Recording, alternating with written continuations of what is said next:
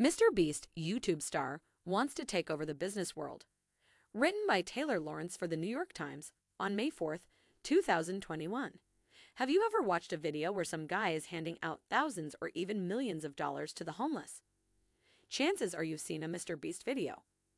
Mr. Beast, aka Jimmy Donaldson, is quickly becoming not only YouTube's most subscribed start, but also a business mogul who may even get the opportunity to work with his idol, Elon Musk. Thanks to the many business ventures he's started, like Mr. Beast Burgers, Mr. Beast Crypto, and Rubber Duck Company, it's looking like he might eventually do just that. However, some pitfalls might trip him up on his way to taking over the business world. Although the entrepreneur is known for his public philanthropy, buying out every item in a shop to give away to local organizations and charities, selling luxury cars to the underprivileged, or even handing out thousands of dollars to a random stranger on the street. He has received quite a lot of backlash for his earlier videos, where he used more offensive language and insults in his videos.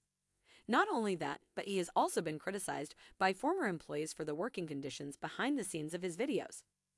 One such former employee has even posted his own YouTube video about what it was like working for him, and when asked, another claimed that whenever he edited a video for Mr. Donaldson, the credit would go to someone else, even though he'd already asked.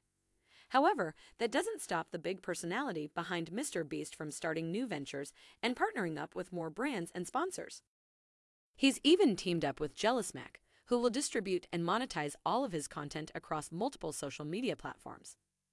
In one word, Mr. Beast is thriving, with influencer popularity, a growing fan base as a result of his philanthropic work, and his numerous business ventures, it appears that Mr. Beast is only going to get bigger, opening the door for more like him to create disruptive businesses, for better or worse.